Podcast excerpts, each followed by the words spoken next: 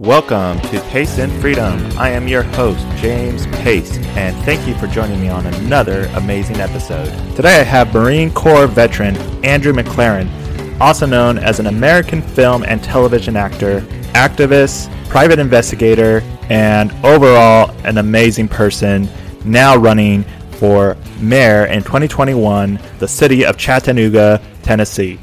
But before we get started, I want to make a special announcement.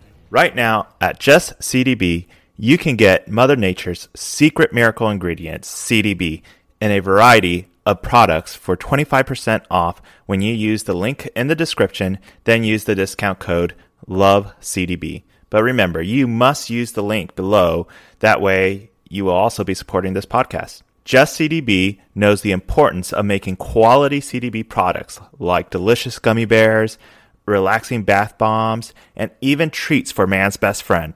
So again, use the link below and use discount code LOVECDB for your 25% discount. Now, without further ado, enjoy this episode.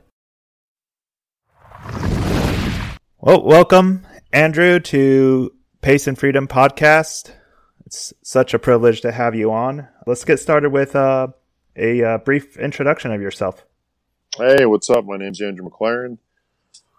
Uh, so I was in the Marines, went to Liberia and Iraq, got back, uh, honorably discharged from the Marine Corps, went over as a Department of State contractor, protected uh, the assistant ambassador, who is vice ambassador Specter, in 06. Since then, I've done a lot of uh, executive protection missions all over the world. I just got back from Kenya a few days ago and I've protected a bunch of celebrities, things like that. and it's pretty much where I'm at. I'm a, a licensed Tennessee private investigator. Uh, sometimes uh, I do acting on TV shows like Chrome Underground on Discovery Channel, Weaponizers, and uh, Stars Earn Stripes on NBC. And then I've done some movies such as Battle for Haditha that we filmed in Jordan, and uh, occasionally I'll do stunts uh, that I did in a movie called Death of Gandhi, and I got to do the stunts for that in Sri Lanka. So between bodyguarding people, doing private investigations, I'm back home in Tennessee, hanging out with my kids. I've got three kids. Zoe, she's seven, almost eight, and then my boys are ten and eleven. Alex is ten, almost eleven, and Andrew is eleven, going on twelve. Nice. And oh yeah, and I'm, I'm running for mayor. I was gonna. 20. I was about to ask. I was like, yeah. you're also pursuing a political career. Yeah, yeah, yeah. But I don't like to say that I'm a politician. I, I think I'm a public servant. I'm running for mayor as an independent in 2021. And the main reason I'm running is because I'm tired of seeing the status quo ignoring first responders, ignoring veterans, and just not looking out for the overall best interests of regular everyday Americans.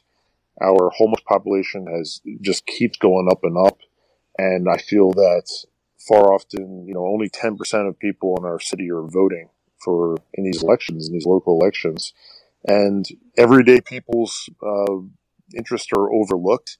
And we get people that are basically only looking out for their cronies instead of the actual constituents in the in the city. So I figured I'd throw my hat into the arena and I would give it my best shot to hold people accountable and also uh, try to win. There you go. And good on you. I mean, I uh, recently talked to Kash Jackson. He was the gubernatorial candidate in Illinois. And same thing, you know, he sees it more than being a politician. It's serving, it's just another way to serve. He served 20 years in the Navy and, you know, he thought what better way to serve than to run for a public office and continually ser- continue to serve the people and uh, supporting the Constitution. So Right, exactly. You know, at first, obviously, when you tell people like, "Hey, I'm running for mayor," it sounds very self-aggrandizing and kind of arrogant. But you have to explain that veterans have a long history of being in, in elected office. Right. And I think now with Dan Crenshaw winning, uh, and, and other veterans who have won, like Seth Moulton up in Massachusetts, you realize that it really is just a continuation of, of serving. And it's definitely possible. We have the background I think, as being veterans of getting to travel around the world and meet people from all walks of life and getting to serve along, you know, a really talented group of people that why not? Why does it always have to be a lawyer? I'm not putting attorneys down, but you know, in the history of Chattanooga, it seems to always be that attorneys are winning, and that's great. They've got a great, you know, grasp of the law. Right. But far too often, it ends up being like multimillionaire attorneys that end up winning, and they aren't looking out. Like with the current mayor right now, I feel that he's not looking out for just everyday Americans. He's looking out for his multimillionaire buddies, as right. as opposed to just you know like the firefighter or the teacher or the cop or the construction worker. Um, so I want to be that guy that's bridging the divide. You know, I do want to stimulate the economy and bring in big business, but I also want to get teachers paid more money. I want to get right. cops paid more money. I want to get firefighters paid more money because right now they're severely underpaid and it's mm-hmm. it's hurting our entire city. It's hurting our kids. It's hurting uh, the single mom that's in the projects that wants to be able to give her kids a better way of life. Um, so that's that's what I want to do. I want to be the guy that you know can be everybody's candidate, not just the people that vote for me, but the, the people that that might second guess my motivations. I, I mm-hmm. want to earn people's trust, earn people's vote, and go to every door in the city, utilize the Socratic method, and talk to everybody and find out their ideas and their solutions for the city. Absolutely. There's a bit of a divide in your city right now with this BID, which is the Business Investment District of Chattanooga. So, what is the BID exactly? All right. Well, I, first of all, it, it's confusing because I've seen it characterized as the Business Investment District, and I've also seen it listed as the Business Improvement District. Okay. Uh, for me, it's a misnomer. It seems to be sort of a vulture capitalist cash grab that a woman named Kim White, along with the mayor, Mary Berke, they created to essentially auction off part of the city to a private board that the mayor would be in control of and that Kim White would be in control of, to where they're forcing uh, businesses in the city and parts of downtown to pay taxes to fund this board.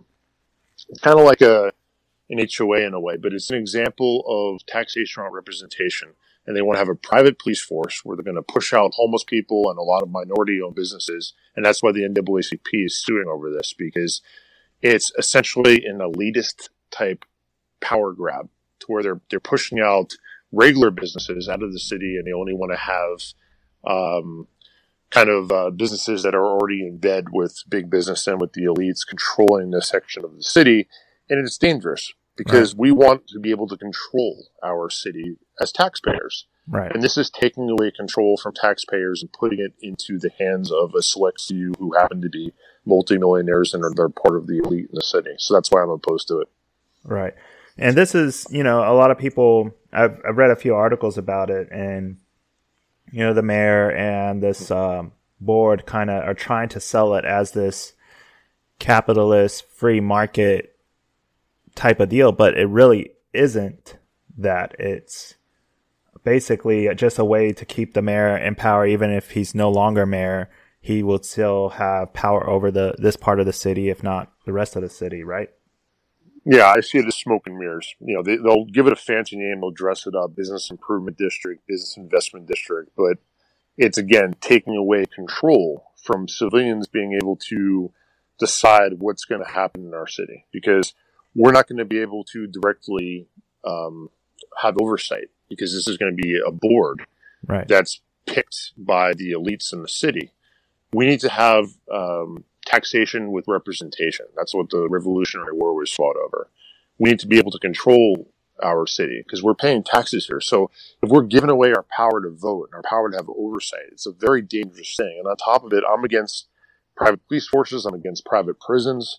This is uh, going to create a private police force. It's going to enforce uh, the laws and codes that this private board deems uh, in the city, and it's hurting homeless people. They're hiring people to push homeless people out. So it narrowly passed in the city council. Again, there's multiple lawsuits. There's a lot of businesses that are going to have to pay higher taxes now, and they didn't even want this BID in the city. So, right. um, yeah, I'm viewing it as a negative thing that's impacting a lot of people in our city, and it's it's just completely unnecessary and it's unconstitutional, in my opinion. Right.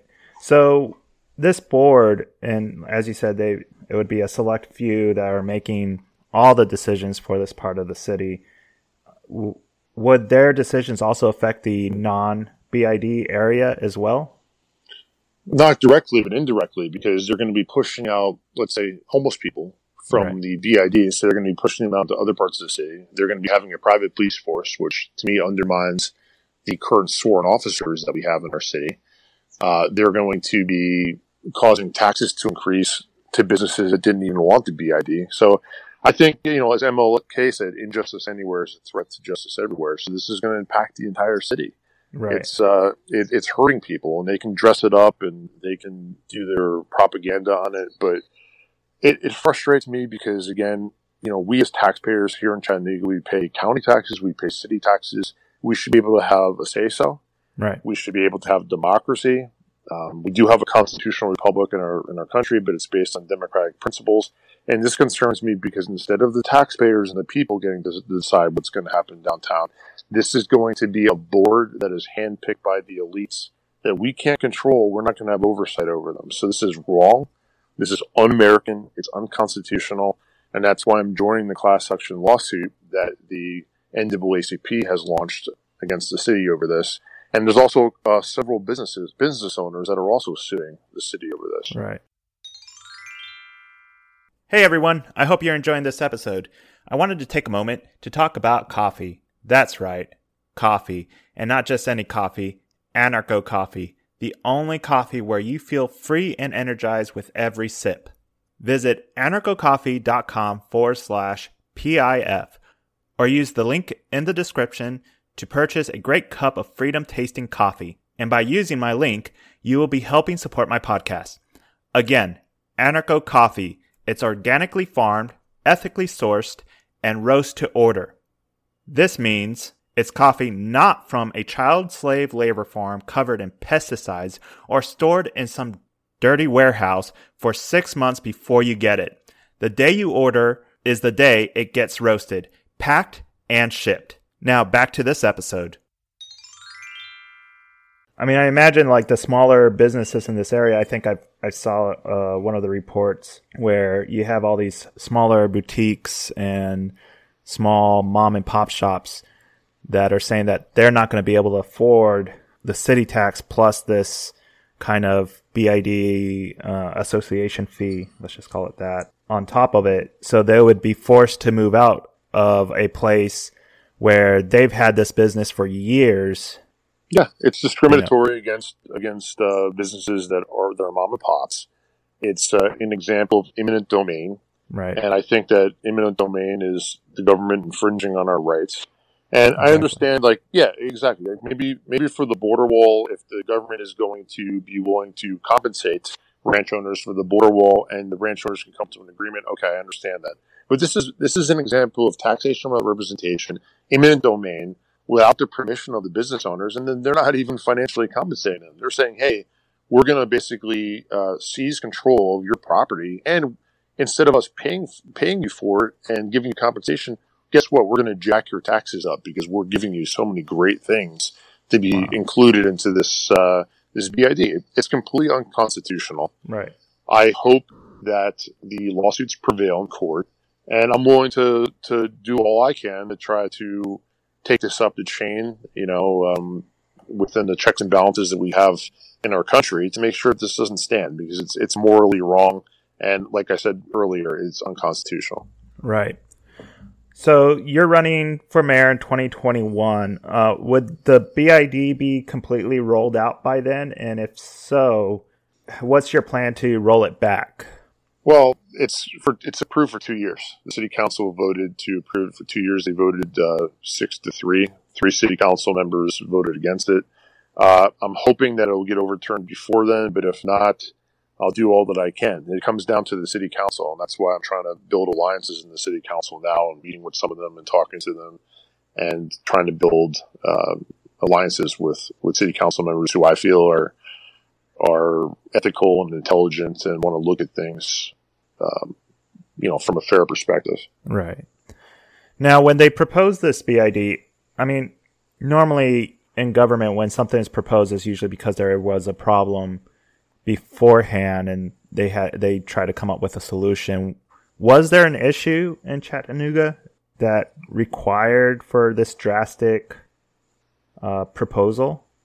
Short answer is no. The long answer would be the problem that I assume that they have is that they don't like homeless people. They don't like the eyesore of having big businesses with a bunch of homeless people. And the mayor, inhumanely, is looking at homeless people as a problem. And so does Kim White. So instead of them wanting to actually help the issue, they just want to push them out of the BID.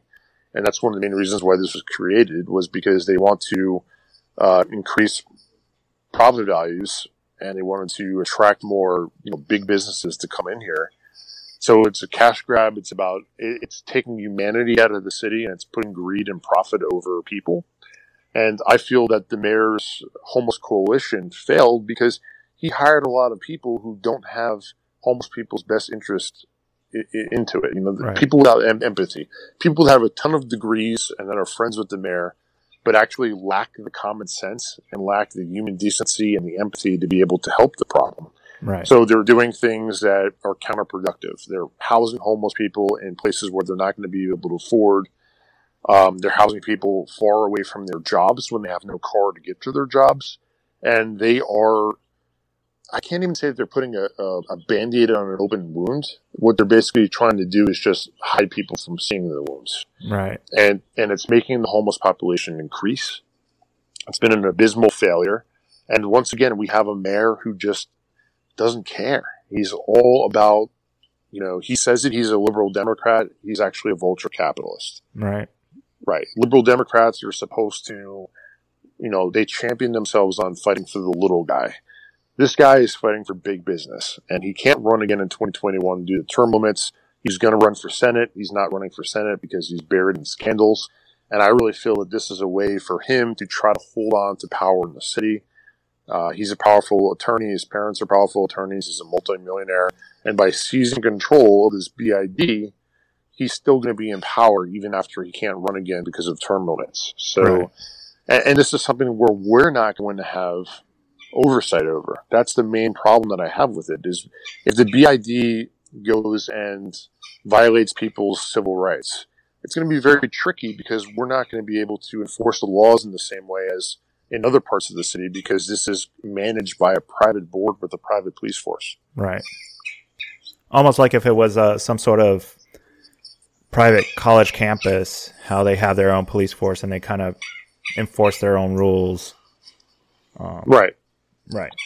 So, what as mayor, what kind of alternate solutions would you have for the homeless then that would well, actually work? I would bring in first off, I would fire all the people that aren't doing their jobs properly, and I wouldn't just hire on nepotism or cronyism. I would hire on who's actually the best at doing the job. Right.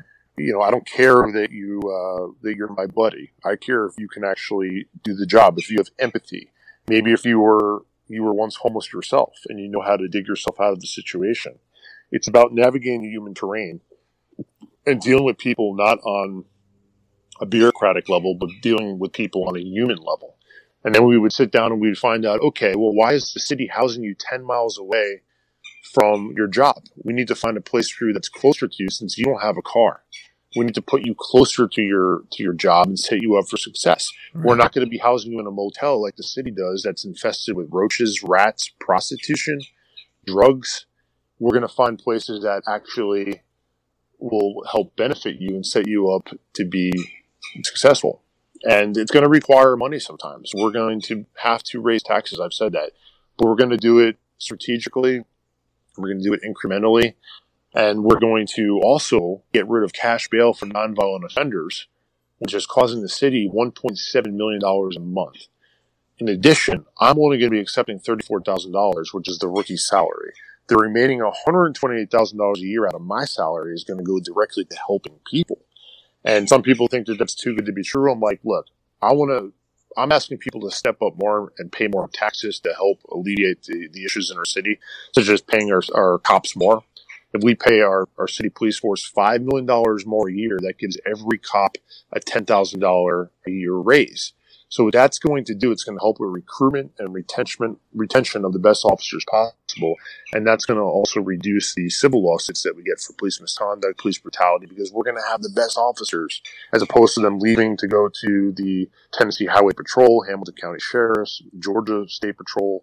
We're going to be able to keep the better officers that aren't having these misconduct and police brutality issues that are causing the city millions of dollars in lawsuits. Right. So to answer, to get back to your question about how I'm going to help homeless people, it's through humanity and getting rid of nepotism and cronyism to where we're hiring idiots, putting them into these positions of power. And I've been in City Hall and I've seen some of these bureaucrats who don't care about homeless people.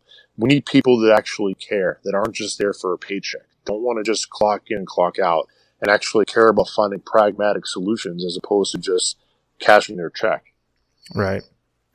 Uh, how is the kind of, I guess, community volunteerism in Chattanooga? Because I know, you know, as a me personally being a libertarian, I see that people helping people does a lot more than government helping people. Do you feel that you can like get people to kind of or encourage them or motivate them to do more for their city and uh, help out people instead of relying on government to? Yeah, absolutely. Um, first off, I'm going to say that we're the most churched city in the country. Us and Salt Lake City have the most churches per capita in the country. The churches haven't been doing enough. I've been calling the churches and asking them to help out with homeless people.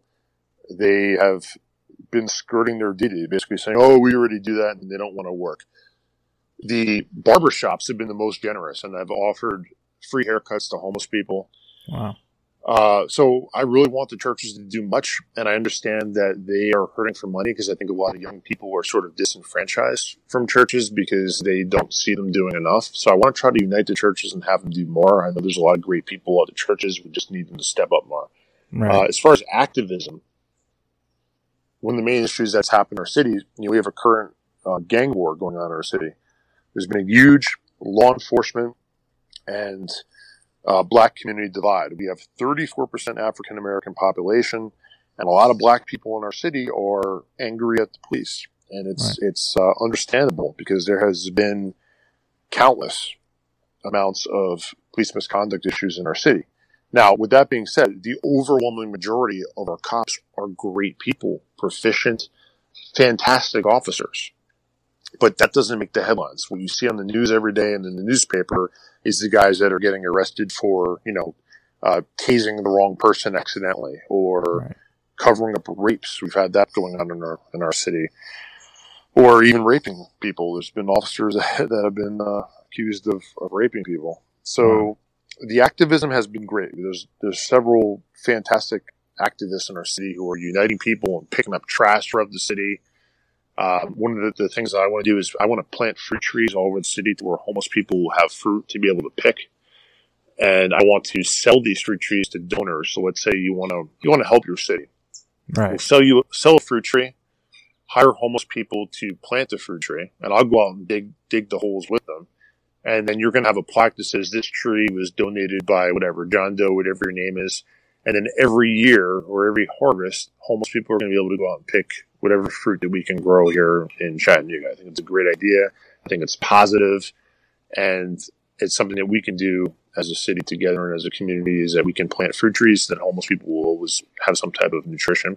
Right. Uh, I think we have several homeless shelters at the community kitchen that they do good work. They feed homeless people, they house them, but the problem is that it's dangerous. A lot of people are getting hit with bricks, robbed. Wow.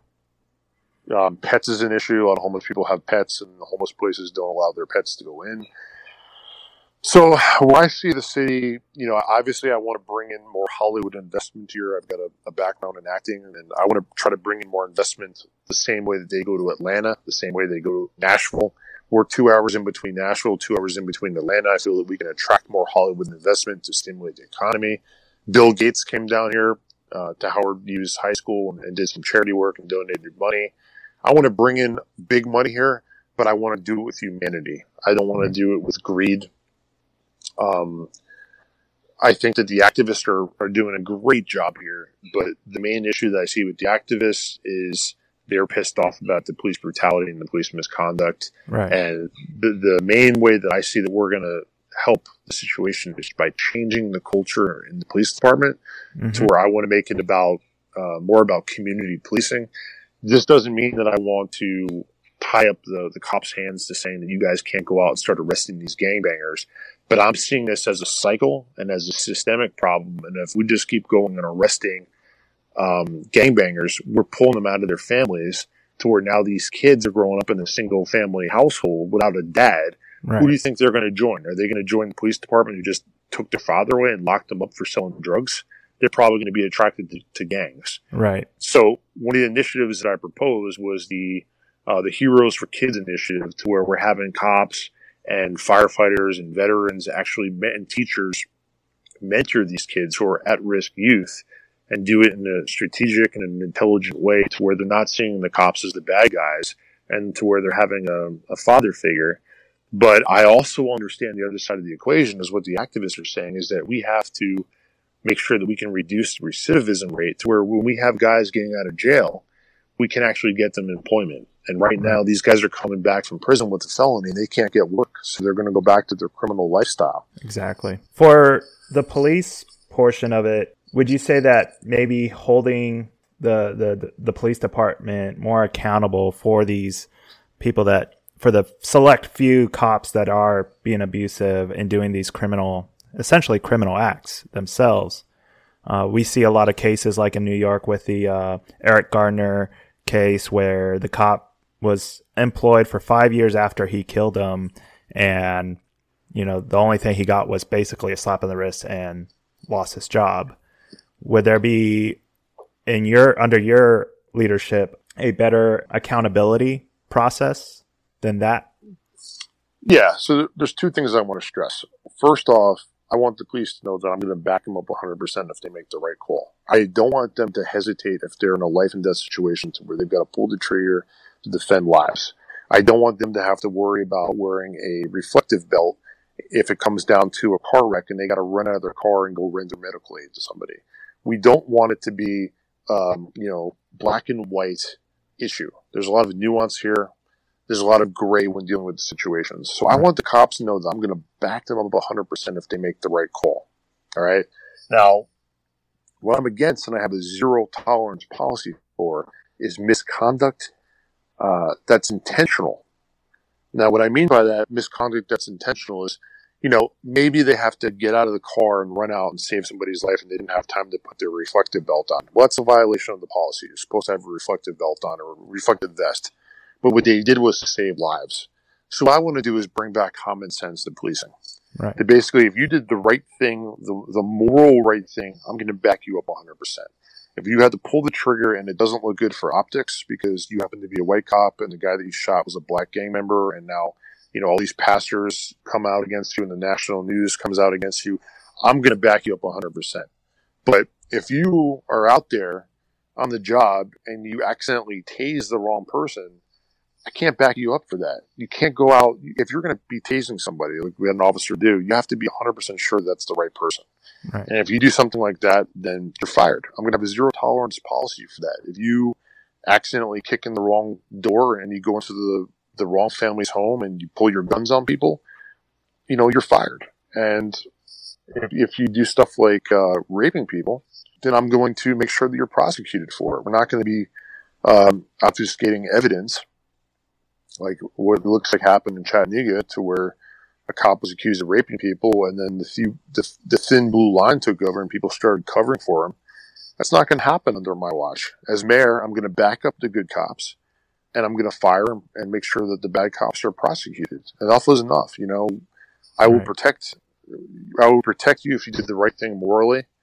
But if, if you guys are corrupt and you're doing bad things, you're done. You're, you're fired. You're going to be prosecuted, and I'm not going to tolerate that as mayor. And we have had an administration here that has been more concerned with optics, um, more concerned with protecting people's reputations and um, the city from lawsuits compared to what's doing the right thing.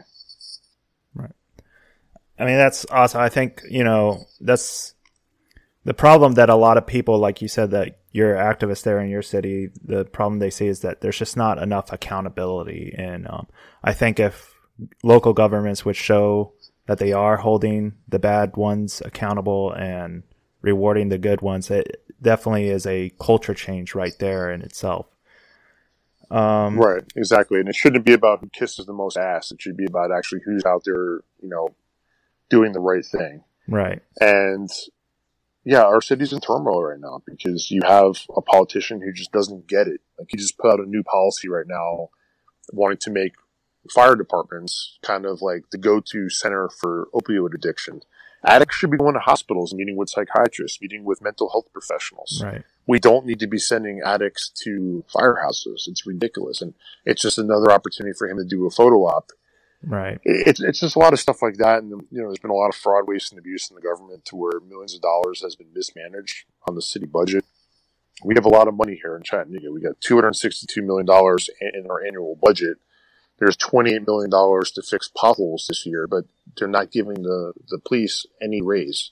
Right. No, no raise whatsoever. So of course, these the good cops we have are going to leave. They're going to go to the sheriffs. They're going to go to the Tennessee Highway Patrol and then we're stuck with a lot of people here who are disgruntled and they're going to do the bare minimum. Right. I totally believe that if you, if employees feel happy, they're going to go the extra mile.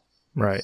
I mean, that's a sort of more of a, you know, running a good business, right? Is like you said, employees that are happy, they usually do a better job. We see this with, you know, big corporations and, you know, it makes sense to do it in a local government as well we're running out of time because I know you you got a lot to do. Uh, just uh, the last few minutes, if you can give us a plug-in on where how to support you and how to support your community. Yeah, well, I'm very grassroots, and some people think that's unprofessional, but I think what separates me from other people is that I'm actually out in the city walking around. Um, and, talking to people, you know, wearing a t-shirt, wearing shorts. So for me, there's there's no fancy place to support me. Just find me on Facebook, Twitter, Instagram, uh, Andrew McLaren, and you know, tell me your ideas. I'm, I'm wrong sometimes, so I want to hear from you. I want to hear people's ideas and solutions, and even criticism, because sometimes the criticism makes me reevaluate everything and realize that there's a, a more pragmatic solution. So just find me on social media. Awesome. Well, thank you so much for coming on my podcast is a great privilege and I'm excited to see how your campaign goes. We still have a little bit, but I mean, you're already hitting the ground running. So I think that's awesome. And I think people should be following up with you and, um, you know, checking this out. And hopefully we see some great changes and be an inspiration for other communities.